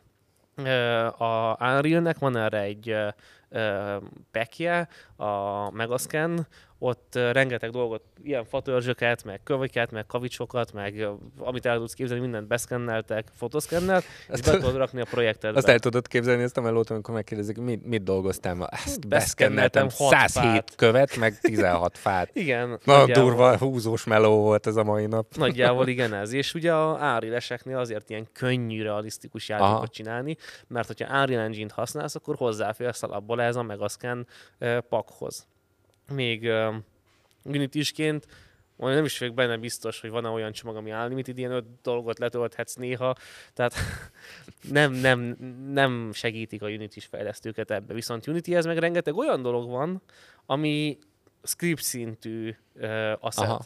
És uh, mert a Unity-nek ugye egy sokkal uh, uh, inkább ilyen kódolási irányból megközelített fejlesztési pipeline van, mint egy Árilnek. A Árilbe sokkal inkább ilyen vizuálisan összehúzogatsz valamit, és rengeteg dolgot tudsz nagyon egyszerűen, például egy karaktermozgást nagyon egyszerűen össze lehet húzni Árilbe. De Unity-ben pedig VR izzadsz. És most eldöntöd azt, hogy na most az én fejlesztém dolgozzanak a VR mm. mozgáson három napot. Melyik újatba harap bele? Vagy ja. pedig megveszem 20 dollárért az Assess Store-ba, a csé, tehát konkrétan fent van az Assess Store-ba, a csének a teljesen leszimulált unity mozgás pakja. Aha. Tehát akivel csébe tud mozogni, tudod, ilyen, ö, ott lehet tök jól tényleg beugrani a sorokba, meg lehet ö, rengeteg mindent csinálni, minden le van implementálva. És akkor megveszem 30 dollárért, persze. E, és rengeteg olyan dolog van Unityhez, így Assessorba fent, ami gyorsítja a fejlesztést, de inkább kód szinten. Uh-huh. És mindig ezt mondjuk a, a a ügyfeleinknek, mert ugye mi nem csak B2C irányba dolgozunk, hanem B2B-be is, hogy rengeteg dolgot tudunk hozzá spórolni, hogyha használunk ilyen asszeteket, de akkor nagyon pontosan meg kell mondaniuk, hogy mit szeretnének a végén, mert hogyha mi beépítünk egy ilyen asset pakkot, és ráépítünk egy projektet, utána azt nem lehet csak úgy kirántani belőle. Tehát ezek nem olyan szintű ökoszisztémák, amit csak így kibe, ilyen plug and play szinten kibehúzogatsz a projektedbe. És rengeteg Unity-s játéknál, főleg mobil játék, nem bocsánat, nem Unity-s, hanem Web 3-as játéknál eh, és mobil játéknál lehet látni azt, az, hogy konkrétan melyik asset pakból van összerakva. Igen, ezt soka, sokan mondták, hogy a, az utolsó ilyen bika piacnak az NFT hype csúcsán, azért tavaly nyár volt kb., akkor nagyon sok olyan sztori volt, ami így Unity-vel lett összepakolva, és kb. ez volt így a gameplay, vagy a demo, hogy nagyjából egy ilyen játékot csinálunk. És akkor ebből lehet az az ilyen fals érzés az embernek, hogy uh, már nagyon közel járnak. Mert hogy így ott a mozgás, a, ott van egy csomó játékmechanika, amit te is mondasz, újra tudja tölteni a fegyvert, tud lőni, van robbanás, stb. És akkor erre nagyon sokan fölépítettek giga NFT projekteket. Ugye ott van a Pixelmon, amit küldtem, igen, amit küldtem neked, az így ennek az ilyen ékes példája volt, ahol még az assettel se foglalkoztak, hanem csak elloptak egy demót, amit egyébként uh, uh, Unity asszetekből építettek föl. Ha már felhozta azt a projektet, én tudok uh, saját uh, tapasztalatot is mondani ezzel kapcsolatban. Nekünk a következő játékunk meg fog jelenni Questre, az egy voxel alapú uh, játék. Uh-huh. Ott a pálya voxel, amit te mutattál nekem projektet, ott pedig maga a karakter volt, ha jól emlékszem, uh, voxel fölépítve. Na már most egy jól működő voxel engine-t összerakni rohadt nagy és hogy van az Access Store-ban csomó, de egyik sem működik. Tehát Aha. de egyébként meg az Access Store is lehetne egy külön podcastet tartunk, hogy mekkora rakat szeretnénk, kb. Ez izé, so- nagyon 5000 sokat. dollárnyi asszetünk van megvéve, amiből 10 darab használható értelmesen. Tehát, hogy vagy ezzel nem működik, vagy azzal nem működik, vagy bagos, vagy a Unity verziót nem támogatja. Tehát viszont arra tényleg tök jó, főleg ezek a lópoli. És azért lópoli a legtöbb Web3-as projekt, mert van egy cég, aminek most nem fog- eszembe jutni a neve, de szerintem egy olyan ezer darab lópoli eh, város, tűzoltó, autó, börtön, sziget, minden uh-huh. van Accessorban neki kvázi eh, olcsón. És eh, prototypolásra használják ezt a nagy cégek, abba, hogy nagyon gyorsan tudnak prototypolni, hogy akkor hogy fog kinézni a gameplay, aztán nyilván lecserélik a jó modellekre. Ja, és akkor low polygon megépítik a, kb. az, az, az egész Fél, pályát meg, mondjuk. megvesznek egy csomó olyan lópoli szart, összepakolnak belőle egy pályát, hogy nagyjából ez De a pályáról elkív. Aha. Játszunk három kör, srácok, nézzük meg, hogy élvezzük a játékot. Csak utána ők csinálnak abban egy rendes játékot, a web 3 meg ezt kiadják. Tehát, hogy Ez elég jól leírtad egyébként így a működés. Tehát, hogy ez a különbség, hogy uh, amit mások prototípolásra használnak, azt, azt, azt, azt ők elviszik egy olyan irányba. És um, a Otherworld Zolinak a podcastjában említettem azt, hogy Unity-nak rengeteg uh, uh, energiájába telt az, hogy a reputációját visszaszerezze Uh-huh. mert a Unity-t mindenki úgy azonosította, mint egy szar engine, mert a mobiljátékok 99%-a az ingyenes Unity-vel készült, az elején fizetős feature volt benne az árnyék, és úgy ott volt az elején a, a splash screen, amit az ingyenesben nem tudták kikapcsolni, hogy Made with Unity. És emlékszem, hogy egy olyan játékokkal játszottam én még történelem órán, akkor még Tényleg, voltam. tényleg ez, ennek a, ez ennek a folyamánya volt, hogy ingyenesen úgy lehetett használni, hogyha a splash screenben. Hát Most, jó. most is, a mai napig a Unity Aha. ennek három darab, elején három darab dolgot nem tudtál használni a fizető, a ingyenes Unity-vel. Nem tudtad kikapcsolni a Made with Unity-t, nem tudtad árnyékokat használni, és nem tudtad a Dark Mode-ba áttenni a Unity-t. Aztán az árnyékokat belerakták, már rájöttek, hogy rohadt egy fasság ezt kivenni, mert mindenki ízé a szarra azonosítja az engine és akkor a Még Dark- árnyékot se tud ez. igen, jó. a Dark Mode volt, meg a, a, a, a Splash Screen. Na most már hál' Istennek megkönnyörültek rajtunk a unity és most már Dark Mode is benne van, és csak a Splash Screen, de mi nyilván eredeti Unity-kkel dolgozunk, és uh, minket ez nem befolyásol. De régen ez a Unity nagyon lerombolta a saját reputációját, mm. hisz szar játékok készültek vele, és a szart mindenki a Unity-vel Hozta összefüggésbe? hozta Aha, összefüggésbe. És ugyanezt érzem, hogy most a Web3 ebbe a hibába esik be, hogy a, a junior fejlesztők visual scriptinggel, meg default asszetekkel próbálnak játékfejlesztést csinálni Unity-vel, amit egy, hogy a Unity-nek se jó, hát csomó Web3-as, pont a Márk volt múltkor nálunk és mutatott egy projektet, hát nem hittem el. Tehát mondom, Nem hogy tudod, mi mondom, most, most ez egy, ez egy vicc, amit most mutatsz, ugye? Tehát, hogy ez nem is a projekt igazából, csak engem Nem tudom, mi nagyon, volt annak figyelj, a neve, nagy, de hogy nagyon sok ilyen volt. Volt olyan, ö, én én emlékszek egy olyan játékra, hát valamilyen Super Mario klónszerűséget próbáltak csinálni, és azért egy Super Mario klónt nem olyan nehéz megcsinálni, mint mondjuk az új csét, és, a, és nem sikerült. Úgy, hogy egyébként előtte ilyen fundraisingben, meg NFT ilyen nem tudom hány körös eladásban csináltak 5 millió dollárt. 5 millió dollárt, és így 5 dolgoztak millió dollárban hónapokig. tudsz játékot fejleszteni. Igen. Triplát nyilván nem, de van Mennyi, egy, mennyibe kerül szerinted? Azt lehet tudni, hogy mondjuk egy Call of Duty-nak a legyártása az milyen, az milyen összegeket emészt föl? öm, szerintem egy ilyen játéknak a legyártása 100 millió dollár környéki összegbe kerül. De abban ugye rengeteg minden benne van. Tehát én nem tudom azt neked sajnos most megmondani kis cégként, hogy ebbe a fejlesztők, a grafikusok és a szerverköltség van benne, de mondjuk marketing nincs. Uh-huh. Szerintem nagyjából egy ilyen 100 millió dollár lefejleszteni egy ilyen játékot. Nyilván a következő Call of Duty-t lehet, hogy össze tudják rakni mondjuk 80-70 millióból, mert rengeteg dolgot újra tudnak használni a kódjukból, de hogy egy normális triplás projektet 100, tehát mint egy nagy filmet összerakni, olyan költségvetésű. Ö, saját példát tudok mondani, hogy a mi játékunknak, a Beanstalkernek a fejlesztése volt nagyjából 120 millió forint. Uh-huh. Ami mondjuk mennyi egy 200 ezer, 250 ezer dollár? Hogy Ja. két- Ja. Tehát és ez mennyi? Ez ilyen két-három év volt a, a Nekünk fejlesztés? a Beanstalker fejlesztés az, mire teljes release megjelentünk, az másfél-két év volt, igenis. Ráadásul mi ezt úgy kezdtük, ez egy fél éves projekt. Mm. Tehát mi is nagyon durván ahol lőttük a projektünket, viszont mi befejeztük. Ellenben, és nem, nem az ki azon a szinten, nekünk volt egy minimum, ami, alatt, ami, mi, ami alatt nem adjuk ki, hisz a cégünk első játéka, mindenki később ez alapján fog minket Igen de mondjuk egy Web3 környezetben, ahol random érted majmom képek vannak a CEO alatt, és egy kínai karakter, most ott, ott milyen reputációt rombolsz, ha kiadsz egy szart? Majd jön a következő ízi, következő Meg nagyon, nagyon sokan egyébként az, azt csináltak a, a, ezekben, a, ezekben az ilyen letűnt Web3-as játékokban, hogy nem voltak doxolva így a csapattagok. Tehát konkrétan nem tudtad, hogy ki az, aki ezt így gyártja, vagy majd gyártja, ha gyártja egyáltalán hanem, hanem amit mondasz, ilyen alteregók voltak, meg, meg Web3-as ilyen személyiségek, meg profilok, és ez nekem mindig azt jelezte, hogy igazából ők se bíztak ebben, hogy ez, hogy ez tehát hogyha nem vállalja föl arccal, névvel egyébként azt, amit csinálnak, az egy bazi nagy red flag azért mindig, és főleg egy olyan, egy olyan szektorban, meg, ami, meg, ami meg úgy működik, ahogy.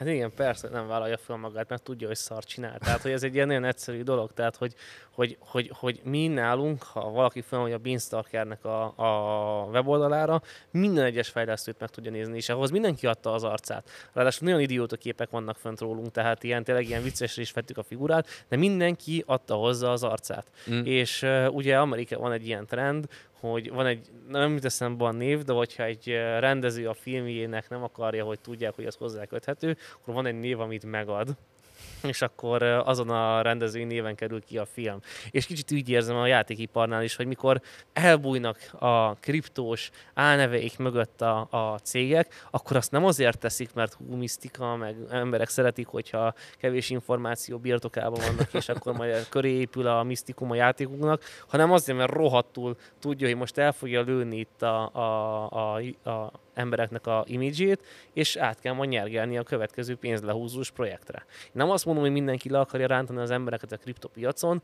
de én nem látom pár játék kivitelével azt az effortot, itt végig gondolt projektek vannak, és nem a pénzlehúzásról szól az egész. Mm, hát en, e, szerintem egy annyira fiatal e, iparág ez a, a, a kripton belül is, hogy még így nem vagyunk túl azon a hype részen, amikor egyébként nagyon sok scammer meg, meg tudja szedni magát, illetve van ennek egy olyan része is, hogy sokan a legjobb ilyen ö, ö, szándékkal mennek bele a, a Web3-as játékkészítésbe, de nem értenek hozzá. Az majdnem ugyanolyan káros, mint, a, mint az alapvetően rossz indulatú scammerek végeredményét tekintve, és, és ennek tisztulnia kell, meg fejlődnie kell, ez így most zajlik. Szerintem rosszul fogják meg egyébként ezek az emberek a, a, a Web3-at. És uh, ahelyett, hogy uh, azok a cégek, akik már tényleg befutottak és, és sikeresek, nekik összefogni kéne, nem pedig széthúzni. Tehát, hogy uh, hogyha van egy játék, tényleg feltételezzük, hogy mondjuk a Dead Drop sikeres lesz, akkor ő nem azt mondja, hogy én most rohadtul bezárom az ökoszisztémámat, az itt felhasznált fegyvereket csak az én játékomban lehet használni, hanem egyesével elkezdi megkeresni az összes FPS játékot, ami Web3-ra épül, és házal azzal, hogy srácok, egységesítsük a rendszereinket. Mert mm. hogyha megtörténne az első ilyen ökoszisztémának a létrejötte, akkor az emberek végre megértenék, hogy igazából mire jó. Van olyan, van olyan kriptoprojekt egyébként, amit pont azért követek csak, vagy azért foglalkozok vele, mert ők ezt az egy problémát akarják kipipálni. Egy, egy olyan köztes bridge-ként működjenek, hogy te az itt megszerzett kardot, azt egy másik játékban is tud használni, fejleszteni, alakítani, vannak NFT-k, amiket tudnak kombinálni, tök új technológia, amit csinálnak, nem így működnek most az NFT-k, és ezért tök érdekes, amit te is mondasz, hogy, hogy átjárhatóságot próbálnak biztosítani. Azért ez egy ilyen nagyon mély uh, technikai kút szerintem.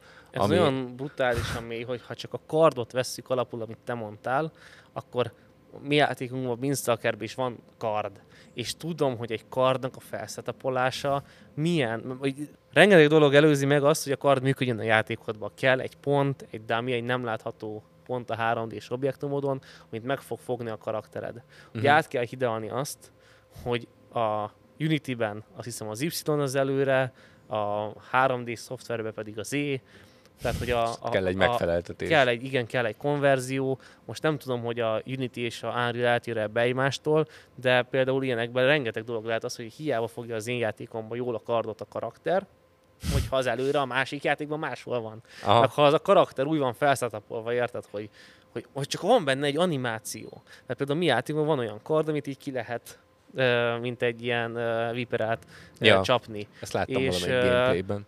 Hogy, hogy annak az animációnak van egy neve, azt meg kell hívni.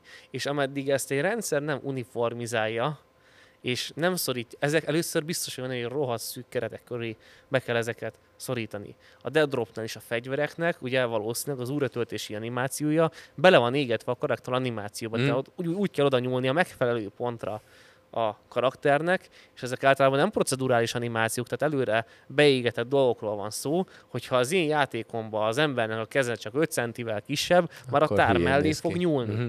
Tehát, hogy rengeteg olyan dolgokat kéne uniformizálni, és egy egységes rendszerre hozni, amiben ez működjön. De ahogy ezt valaki megcsinálja, az instant kasza. Szerintem is. Szerintem is. Hoztam ö, pár projektet, meg, a, amiről beszéltünk mi, és így, ö, amiket így követek, és kifejezetten Cryptogaming Web 3.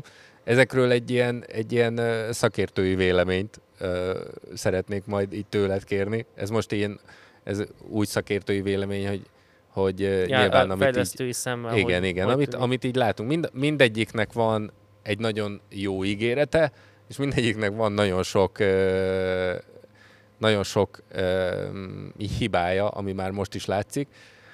De talán ezek a legjobb ilyen jelöltek arra, ezekre a, a triplás címekre, amikről, amikről beszéltünk, ha valakinek sikerülhet, azok közül, akiket egyébként látunk most a piacon, akkor valószínűleg ők azok. Aztán tudod, lehet, hogy valaki a háttérben három éve fejleszt egy olyan címet, egyszer csak kijön, és azért ezek elég nagy titoktartásban készülnek jellemzően. Hogyha megnézed, a, a, a CD projektnek volt ez a gigafiaskója, és egészen az utolsó pillanatig mindenki azt hitte, hogy itt aztán olyan játék lesz, hogy, hogy, hogy ez egy új ez egy új uh, érát nyit majd, és aztán kiderült, hogy így borzalom. Rengeteg gondolatom van ahol, azzal kapcsolatban, mint elmondtál. Az egyik az, hogy titokba készülnek ezek a játékok. 99%-ra biztos vagyok bennük, hogy nem. Mert mi is elkövettük azt a hibát a pénztalkernél, hogy későn kezdtük el a kommunikációt a játékosokkal. Aha, Akkor tudsz community építeni a játékot köré, ami nagyon fontos lesz a release-nél, hogyha a fejlesztésnél korai szakaszában már elkezdesz velük kommunikálni. Ha belegondolsz, a, a CDPR, a, a Cyberpunknak a első trailerét hat évvel a játék első Ja. ja. megjelenés előtt mutatta be. Tehát minél hamarabb elkezdett kommunikálni, ez a játék létezik, annál hamarabb tudsz köré valamilyen szinten community építeni. Ezért uh, lenne fura az, hogyha ezek a kriptós projektek titokba teljesen készülnének. aha, titokban Mert uh, nem, nem, lesz, nem lesz a Discord szerverükön elég ember a launch-nál, Mhm. nem lesz a weboldalukon feliratkozó, mert nyilván ugye a Steam most lebannolta a kriptoprojekteket, nem tudunk ilyen Steam-es um, áthallásokkal dolgozni, de biztos vagyok benne, hogy akkor a weboldalon van egy, add meg az e-mail címet, hogy értesítsünk majd, hogy mikor indul a projekt. Rengeteg olyan steppen csatlakozz a, a, a Reddit channelünkhöz, renge, a Twitteren kövess be minket, kövess be minket YouTube-on, nézd meg a devlogjainkat, rengeteg dolgot kell ahhoz csinálni, hogy mire a játékod megjelenik, addig egy elérni egy olyan kritikus tömeget, hogy a startnak a pillanatában játszanak vele elegen. És Mhm. ez még egy single player játéknál talán nem is annyira fontos, mivel a Web3-as projektek döntő többségben, amit te küldtél, azoknak is a döntő Mindegyik többsége multi, ja. multiplayerre épül, hogy legyen értelme a Web3-nak, ezért nem engedheted meg magadnak azt, hogy ne legyen a nulladik pillanatban playered. Mhm, mhm. Mert ha a nulladik play- pillanatban nincsen playered, és valaki belép, és egy üres világba találja magát, ami hiába van feltöltve tartalommal, de a matchmaking 15 perc után se dobja be egy meccsbe, Aha, akkor ő nem fog játszani. Hiába jó a dead drop, nem fog dead dropozni. És ezért nem gondolom, hogy ezek a projektek titokba készülnének, valószínűleg kommunikálják, hogyha ez, ez, ez készül. És uh, amit küldtél projekteket, azokat én nagyjából átfutottam, és a Gala games nekünk személyes tapasztalatunk is van, vagy személyes kapcsolatunk is van, mert csak tavaly kint voltunk GDC-n, és ők voltak az egyik főszponzora az GDC-nek, és oda mentünk velük beszélgetni, és megkérdeztük, hogy mit csinálnak, nem ismertük őket, és akkor mondták, hogy három, alatt, három hónap alatt uh, 10-20 főről felszkélelték a Igen, céget 400 főre. És brutál mennyiségű pénzt szedtek be, és akkor kezdtek el ott különböző projekteket, ilyen nagy óriás plakáton reklámozni. Hát az ő token kibocsátásuk az így a, a legideálisabb pillanatban történt, szóval ott itt tényleg az volt, hogy hirtelen végtelen forráshoz jutottak hozzá, és hát az, az egy jó kérdés, hogy most ezt a legjobban használták, vagy nem, de ahol most tartanak, az szerintem egyébként egy jó irány. Az látszik, Igen. hogy így... És ami nekem fura volt először, de aztán rájöttem, hogy, hogy miért csinálták, hogy egy játékfejlesztő cég, mondjuk ők hívjuk játékfejlesztőnek, mert tényleg látom bennük a törekvést ez irányába, miért reklámoz egy GDC-n, ahol nincsen játékos, csak játékfejlesztő. Miért teszi tele Gala games a GDC-nek az összes uh, molinóját, és miért azon a saját játékaikat reklámozza? Uh-huh. És rá kellett jönnöm azért, mert hogy Nekik ez a 400 ember sem volt elég. Igen, ők, igen. Ők, ők még ott munkerőt toboroztak. A gála szerintem abszolút ilyen mamut, ö, ö, így a Web3 világában mindenképp. A másik, akit, akit csapatot hasonlót követek, őket nem is küldtem ők a Vulkan Forged, ők egy ilyen sokkal kisebb vállalkozás, de ők is több játékot csinálnak Web3-ra, és most mobil játék, Web3 ilyen kombóban gondolkoznak, ami szerintem egy ilyen tök jó irány lehet, és ott is azt mondta Jamie, aki a CEO-ja az egész, az egész vállalkozásnak, hogy a legnagyobb kihívás az, hogy elég gyorsan vegyenek föl elég sok talentumot, elég sok embert, mert hogy egyébként ötlet van, tökre visszaigazolta már a közösség, hogy igen, ezt is, ezt is játszani, ezt is kipróbálnák, stb. stb. De egyszerűen nincs, aki megcsinálja. Nincs, és uh, Magyarországon ez nekünk is probléma, hogy két fő probléma van a, a, a játékfejlesztői munkaerőpiacon. Az egyik az, hogy nincs játékfejlesztő, bocsánat, hazudtam, három probléma van. Nincs elég játékfejlesztő. Minél többet gondolkozok rajta, annál több probléma Igen, van. igen, igen. Nincs elég játékfejlesztő, akiket, akik jelentkeznek az álláshirdetésre, azok 99%-ból juniorok, vagy semmilyen programozási előképzettségük nincsen. És a másik meg, hogy a cégek, nyilván nem a AAA, de például mi is, meg a magyar játékfejlesztő cégeknek a 40%-a vagy 50, nem tudja felvenni a versenyt fizetésbe. Banki szoftvereket fejlesztő céggel, a, a mondjuk a tényleg ilyen komolyabb nagy webshopokat fejlesztő céggel, mert egyszerűen a fejlesztési szakaszba, egy hosszú fejlesztési szakaszba nincs a cégednek egyáltalán cashflow-ja. Maximum, hogyha tényleg megjelent egy előző játékod, mm-hmm. akkor az finanszírozhatja a fejlesztést, de ott rendelkezésedre egy bizonyos büdzsé, és azt ki kell számolnod, hogy úgy kell elköltened, hogy a végén még marketingre is jusson, végén még influencert is tud venni, meg tudja jelenni a sajtónak, stb. stb. és elég szépen le is sápolnak ezek a platformok ugye a játékaladások után, és nem tudod megadni nekik azt a fizetést, amit mondjuk egy banki szoftverfejlesztő cég. Mondjuk egy játékfejlesztő keres 6 kiló nettót, ugyanazt, mondjuk egy mid, egy, ugyanazt meg tudja keresni mondjuk 8-900 ezer forintot, hogyha valaki mondjuk elmegy Go fejlesztőnek, ja. vagy Node.js fejlesztőnek. Sokkal repetitívebb, meg kevésbé látványos munka, de a játékfejlesztők általában olyanok, mint a pilóták, hogy uh, szenvedélyből uh, ez a foglalkozásuk, és ezt ki is használják a cégek. Uh-huh. Nem mhm. azt mondom, hogy mi kihasználjuk az alkalmazottakat, de nem, tehát hogyha most én fejen állok itt előtt, akkor sem tudok nekik több pénzt adni, mert a játékpiac, főleg nem a VR piac nem tud kitermelni nem magasabb fizetést, a, a projektjeink pedig most, mivel B2, b dolgozunk, ezért ki van számolva a fejlesztői kapacitásunk.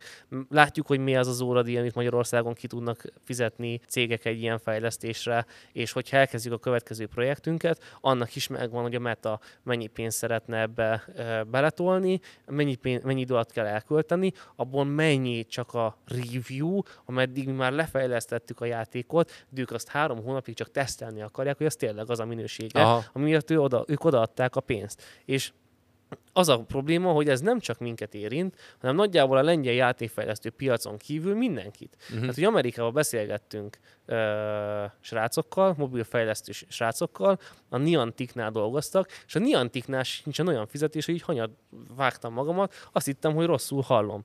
Tehát, hogy van, volt olyan srác, aki olyan szarul keresett, mint Magyarországon egy ilyen mobiljátékfejlesztő, mondjuk magánvállalkozó. Valószínűleg ez lehet egyébként egy előny itt a, a, a Web3 házatáján, hogy itt ugye pont fordított az egész logika. Itt előfinanszírozás van egy csomó mindenből. A token kibocsátásból, az NFT pre stb. stb. Ez áthidalhat egyfajta ilyen problémát, finanszírozási problémát. Az egy másik kérdés egyébként, hogy ez majd így milyen minőséggel lesz a játék végére én a Gálánál azt látom, hogy nekik van egy ilyen viszonylag uh, ilyen stabil jövőképük. Beszéljünk a Gálának a két projektjéről, amit átküldtél szerintem. Jó. Ugye az egyik a Spider Tanks volt, a másik pedig, ezt már nem is emlékszek melyik volt. Az egy ilyen western típusú... Ja, a Grit, persze. Igen, igen, igen. A, a Red Dead Redemption-nek a, a butított változata. Én megnéztem először a pókos projektet, a tankos pókosat, Aha. és uh, ott az volt a benyomásom, hogy ők egy mobil játékot átportoltak PC-re.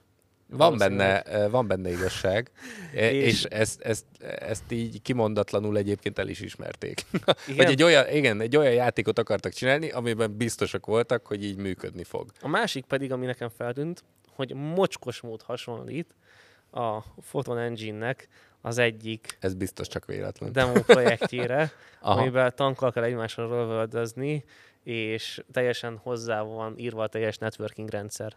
Most nem szeretnék összeesküvés elméleteket szőni, hogy ők fogták a fotonos example projektet, hogy ne kelljen semmit se szórakozni a networkinggel, és erre felhúztak egy másik dizájnt, mert olyan szinten a játékkal nincs probléma, hogy látok benne gameplayt. Mm, tehát, igen. hogy... Egyébként a Spider Tanks ez egy tökre játszható. A Grit is, tehát vagy van egy, van egy hangulata Igen, mind és a ott akartam át, így akartam átkötni a másik projektre, hogy viszont az olyan, amiben azt mondom, hogy van potenciál, van fantázia. A Landfall Games-t valószínűleg nem ismered ők egy uh, uh, svéd, nem, finn, vagy svéd, egyik uh, játékfej... Valami északi. Igen, valami északi skandináv játékfejlesztő cég. Nekik van egy hasonló projektjük, de az ilyen fán, ott ilyen nagyon eltúlozták, ott is lovakkal kell, Battle Royale, mész a lovakkal rajta, vagy így az volt, nyomod a Battle Royale, de messze elmarad ettől a minőségtől. És még ha az is inspirálta őket, tudtak hozni egy olyan feelinget, meg egy olyan videót számomra, amivel én is el tudtam képzelni, hogy játszok. Uh-huh. Mert ha belegondolsz, a PUBG-hez képest ez a játék nem mutat olyan szinten semmiben újat, hogy egy helyen vagy, ahol szűkül a kör, és akkor tudsz használni kocsi helyett lovat, AK helyett ilyen revolvert, viszont olyan, láttam, hogy a, a gameplayre, amely játékban azért nagyon fontos, hogyha FPS játékról beszélünk, fordítottak ö, balanszra időt.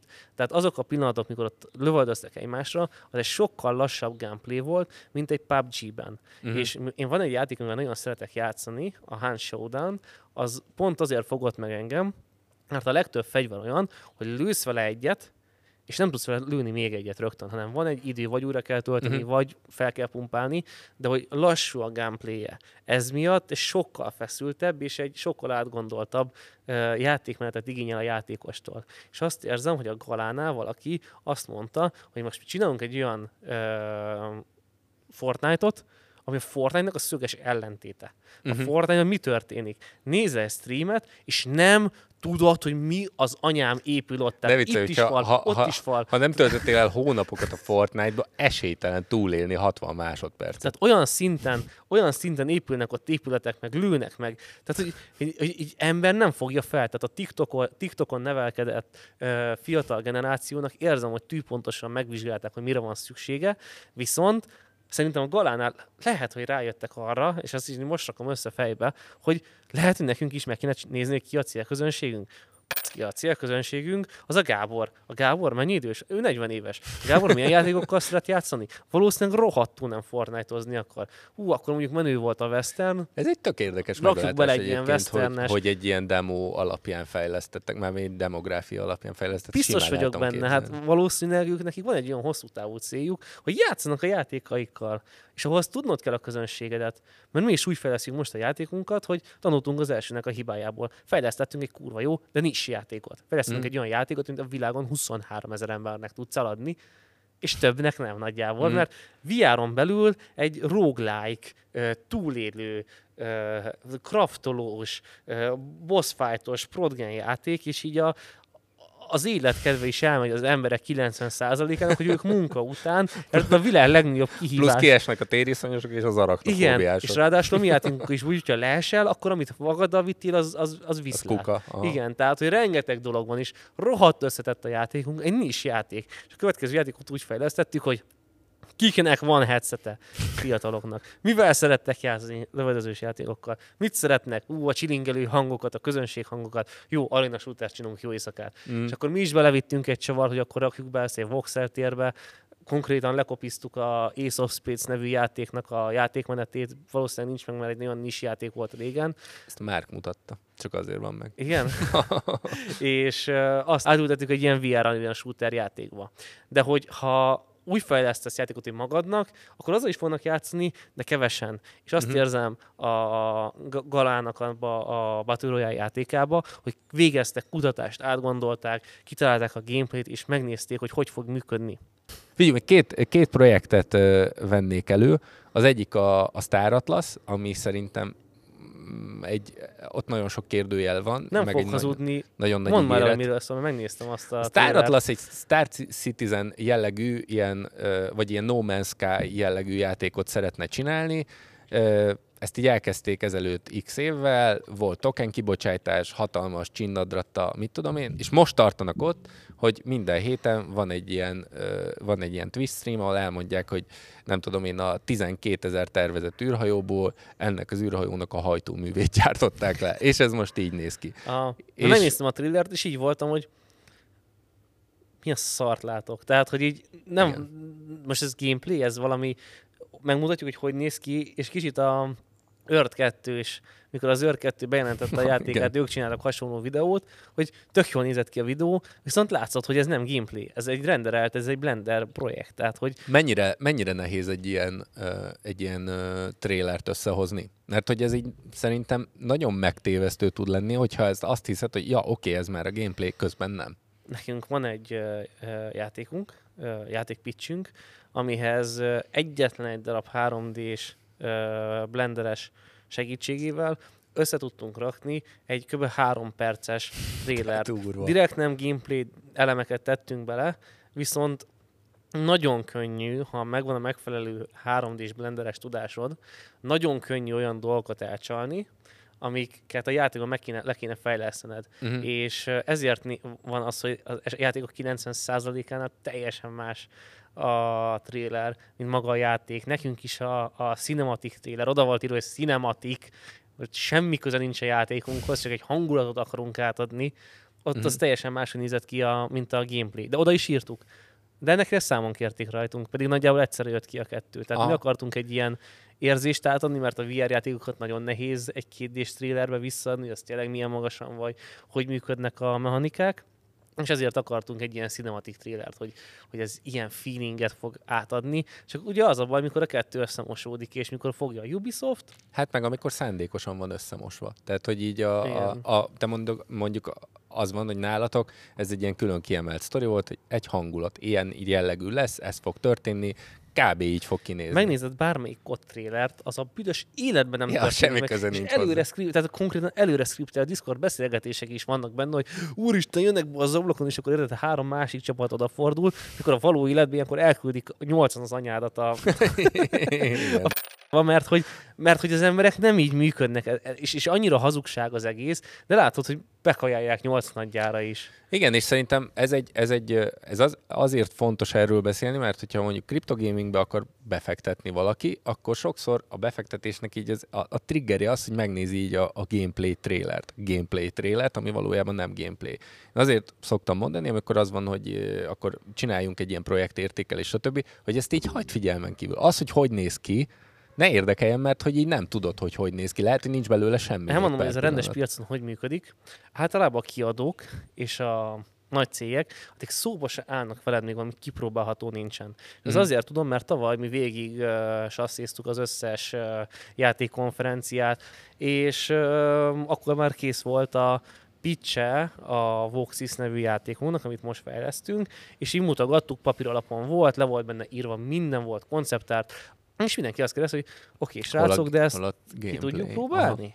És mondtam, hogy van egy vertical slice-unk, tehát összeraktuk azt, hogy ez működik questen, de annak köze nincs a final gameplayhez. És mondták, hogy jó, akkor szóljatok, hogyha Aha. köze van. És utána visszajöttünk, és összeraktuk, és mikor már ezt ki tudták próbálni, akkor a metásoknak is az volt az első, hogy jó van, srácok, akkor playtest. Nagy komoly cégek be se fektetnek addig még. Ne, ne legyen csak egy karakter, ne legyen csak két fegyver, ne legyen csak egy map, ne legyen csak egy módot kész. A, ugye ezt hívják MVP-nek, uh-huh. Mhm. hogy legyen meg egy MVP-d, de nézd, me, me akar győződni arról, még egy meta is, akinek egy ilyen ö, pár százezer dolláros befektetés nem tűnik egy vészes összegnek, még azzal is számolnak, azt is megkérdezik, hogy Magyarországon az elszállt infláció miatt milyen kockázatot jelent ez a ő befektetésükre nézve. Tehát, hogy ők nagyon durván át gondolnak egy ilyen befektetést. Nem azt, hogy megnézik a thriller, ez tök jól néz ki, itt van pénz, tessék fejezbe a fejlesztést. Tehát ilyet csak egy átlagembernek tudsz előni. Aki egy minimálisan is benne van a szakmában, az tudja, hogy ameddig nem játszottatok tízen a játékotok, játékkal le, és még annyira is trükkösek voltak, hogy mikor nekünk volt dev streamünk, akkor mi a Petivel a a CEO-nkkal streameltük Steam-en a játékunkat. És mindig, mikor lement egy meccs, mondtam a Petinek, hogy átváltott a kamera ránk, és hogy indítsuk újra a játékot, mert tudok egy bugról, ami nagyon ritkán előjön, de brékeli a következő játékot, mm-hmm. tehát átesel a mapon.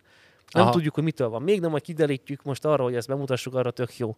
És uh, ők is, hogy nyomjunk még egyet, ne, ne, ne, senki nincs újra, menjen, igen. Tehát kíváncsiak, Aha. hogy tényleg stabil jól működik, tudsz-e programozni, uh, rengeteg dologba belenéznek. A Sonic például átnézi a kódodat, a modelljeidet, poligon szám, tehát hogy a, a nagy cégek nem engednek át úgy a rostán, hogy jól néz ki a trailered. Mm. És ezt a mentalitást kéne átültetni a Web3-as projektekbe is, hogy figyeljetek srácok, szeretnétek izé pénzt, rakjatok össze egy demót, MVP-t, legyen két hét, lehessen játszani, akár veletek, vagy csak tényleg, mint a Dark and Dark nevű projektnél, néha megnyitják a szervereket, ilyen két-három havonta egyszer, lehet játszani egy napot, akkor ki lehet próbálni, el lehet dönteni, hogy ez a projekt jó, érdemes-e bele pénzt tenni, és, és valamit mutatni kell, mert egy trailer alapján aztán tényleg kidönti el, mikor olyan mint mikor tényleg a, a, a bosszúállókba átmennek egy másik multiverzumba. Arra is rámondhatom, hogy gameplay nyilván nem fog úgy kinézni a játék. Persze. Jó, ami a, még egy utolsó uh, téma jutott eszembe, ami, amiről egy pár szót, ha mondanál, de aztán majd úgy is kipróbálja azt, akit érdekel. Itt a, az AMG-vel van egy, van egy tök jó projektetek. Egy, egy GTA, nem is tudom mi ez, garázs? Skin generátor. Skin generátor, amit AI jal kötöttetek össze. E, erről mondasz pár mondatot? Mert ez egy, szerintem egy annyira jó projekt egy csomó szempontból, egy csomó minden nagyon hot topic van benne, ami, és, és nem nagyon ismerik az emberek. Hát szerintem azért nem ismerik, mert rohadt beta fázisban van. De hát ugye ez fejlesztés alatt áll, viszont ugye ez is MVP ki lehet próbálni, már kék senkit nem rántottak le egy forinttal se, ameddig meg nem bizonyosodtak róla, hogy ezt valaki, mi, el nem tudjuk készíteni.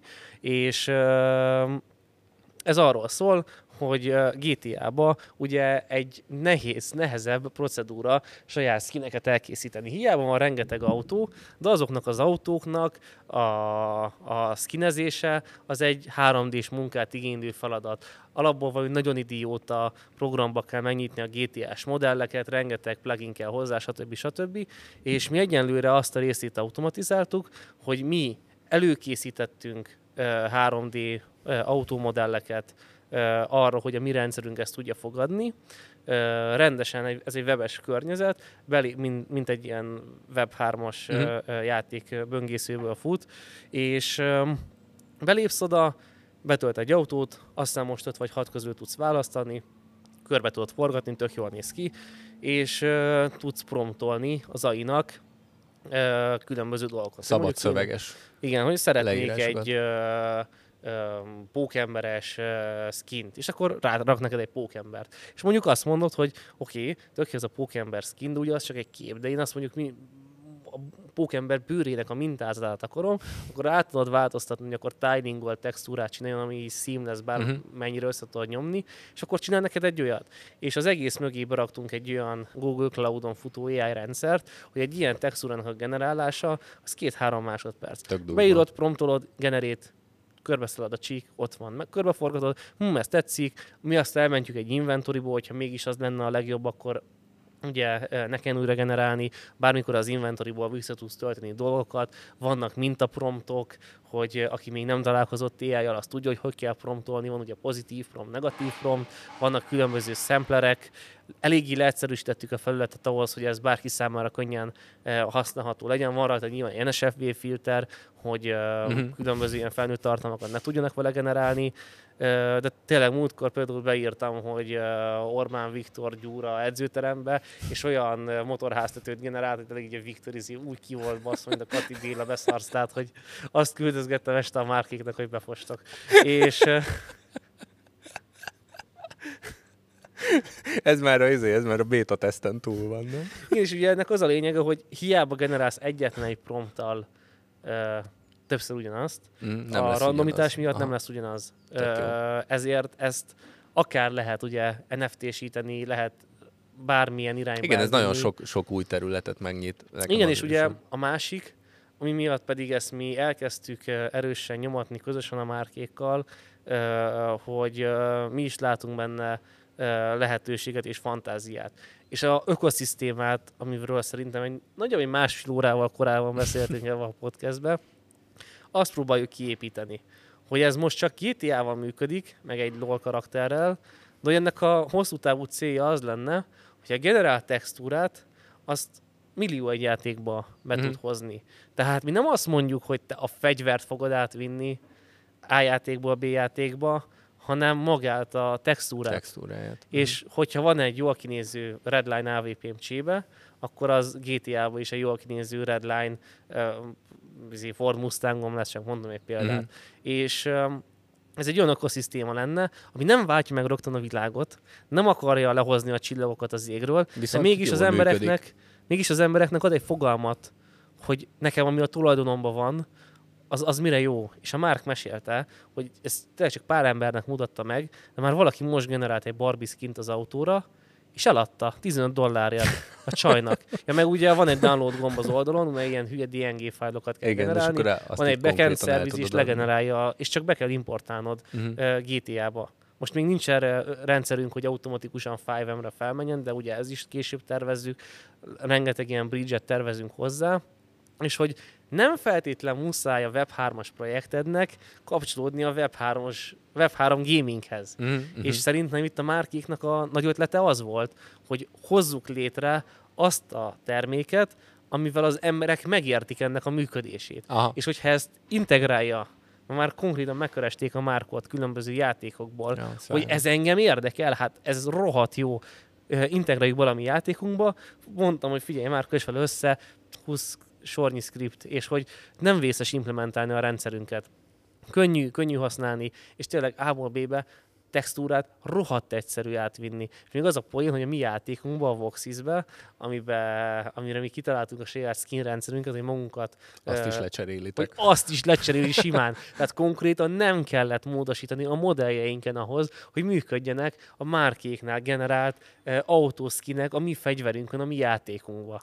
Mert há- véletlen pont úgy hoztuk létre. És rengeteg olyan projekt lesz a világon, amit Unity-vel vagy Unreal elkészítenek, és simán be fogják importálni, mert jó, mégis ad valami extra értéket a játékhoz, nyilván a tranzakció után ugye leveszi a saját sápját, és mindenki happy, van egy olyan platform, amin projektek között tudok vinni tartalmat. Tökére, erről majd uh, úgyis rakok be linkre, uh, majd az összes dologról, amiről beszéltünk, majd úgyis lesznek bent linkek, ott lesz majd a DAO-nak, az AMG DAO-nak is a, a Discord szervere, és akkor aki így egyébként GTA-zik, az, az szerintem így próbálja ki elég ilyen funky.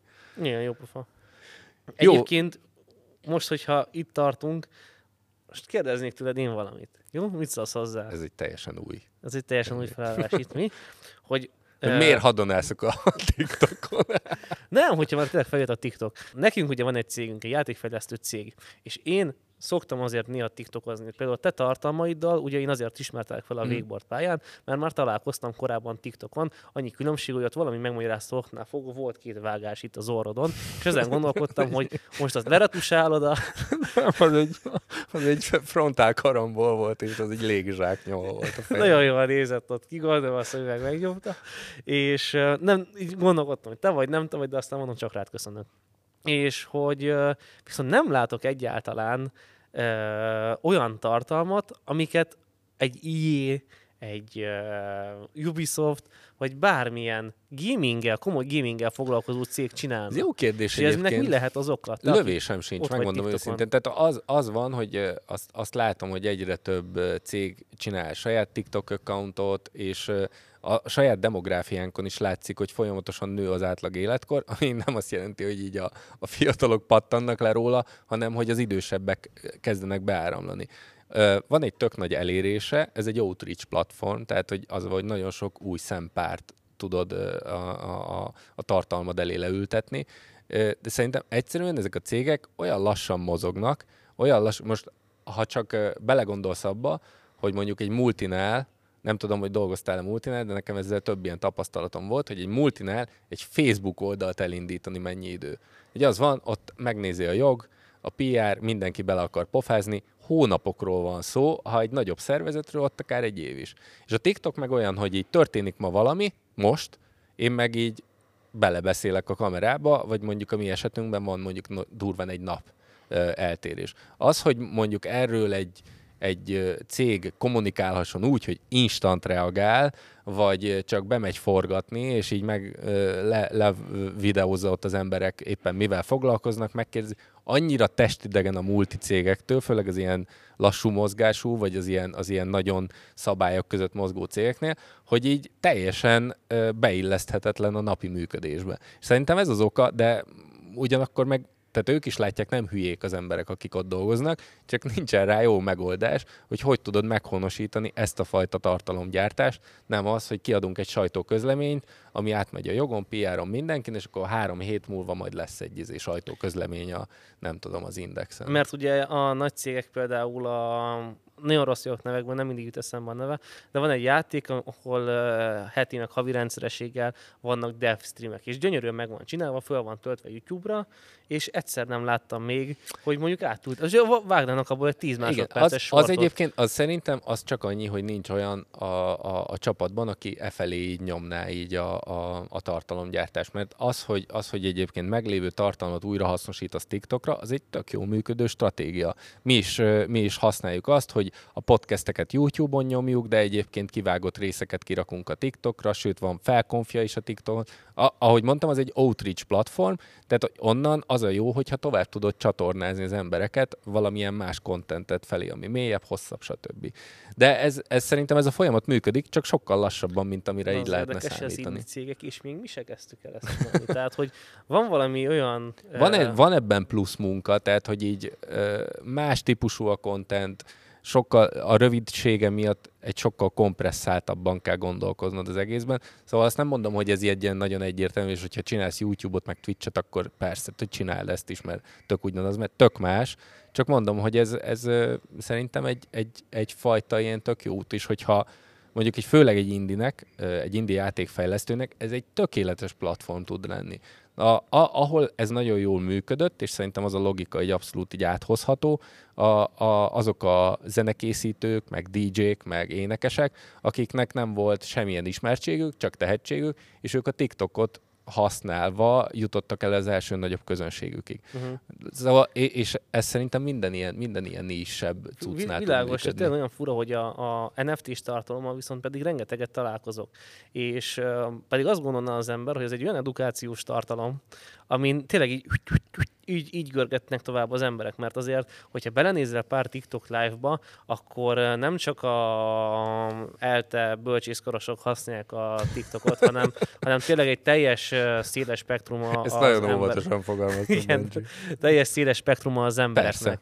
És hogy mégis a kriptóval azt érzem, hogy nincs olyan barátom, ismerősöm, aki ne találkozott, akinek mondtam a nevedet, jaj, tudom, ilyen fekete alapon, ilyen sárga betűk a logója. De nagyjából többet nem tudtam mondani. Hmm. Nem sok minden maradt meg a videódból, ezt, ezt nem bántásként mondom, de találkozott a Hiába tartalmaddal. küzdünk itt a mély edukációval. De biztos vagyok benne, hogy aki fe, felve... Hát figyelj, ez is olyan, hogy amikor 5-ször, 6-szor, 10-szer találkoznak, és akkor van valami, amire ő rezonál egyébként, hogyha a cryptogaming, akkor az, hogyha a DeFi-jal foglalkozik, vagy attól fél, hogy szétinflálódik az otthon tartott forintja, akkor van egy ilyen áttörés. Ezt YouTube-on sokkal nehezebb megcsinálni, mert ahhoz, hogy YouTube-on valaki találkozzon így a brandeddel, meg a contenteddel 6-szor, 10-szer, baromi sok idő fog eltelni, sokkal hosszabbak a kontentek. Itt az van, hogy két-három perc alatt kap valami hasznos, értékes, számára értékes információt. Szóval ez, és az, hogy egyébként van YouTube Shorts, meg ott van az Insta Reels, az, hogy ezek léteznek, az se véletlen, abszolút ebbe. Persze, ennek a, erre- ennek erre a mozog így a- fő irány után, tehát hogy Szerintem ennek a ez így- mainstream után a nagy Szerintem ez így is. elkerülhetetlen, csak, csak, csak baromi lassan moz- mozdulnak rá a, a multik, az meg a magának a multinak a működése, hogy, hogy, hogy ez csak ilyen lassan tud történni. Ha megkötjük a dílt a metával, akkor biztos vagyok benne, hogy fogok csinálni most már csak azért is pár darab ilyen TikTok videót, aztán átmegyek hozzád és elmondom, hogy mi a tapasztalatunk ez, hogy működik-e. Jó, de ez- szerintem, bocs, egy kis intermenzóért menjünk Ja, vissza. ez, ez, ez teljesen, figyelj, én, én, is, én is tudtam a hasznosat mondani, ez mindig üdítő. Benji, szuper volt ez a, a, ez a hosszú beszélgetés. Szerintem baromi sok hasznos info, ha, meg, meg inside info hangzott el így a, a játékfejlesztéssel, meg a Web3-mal kapcsolatban, és ez a tudás baromi jól jön majd a következő Bika piacon, amikor ki kell válogatni majd a szemétből a, a, az igazán jó háromás ö, kriptogémeket. Úgyhogy ö, nagyon köszi, biztos, hogy fogjuk folytatni, és ö, tök jó volt, hogy itt voltál. Köszönöm a meghívást. Nektek pedig köszönjük, hogy megnéztétek ezt a podcast részt is, és találkozunk a következőben.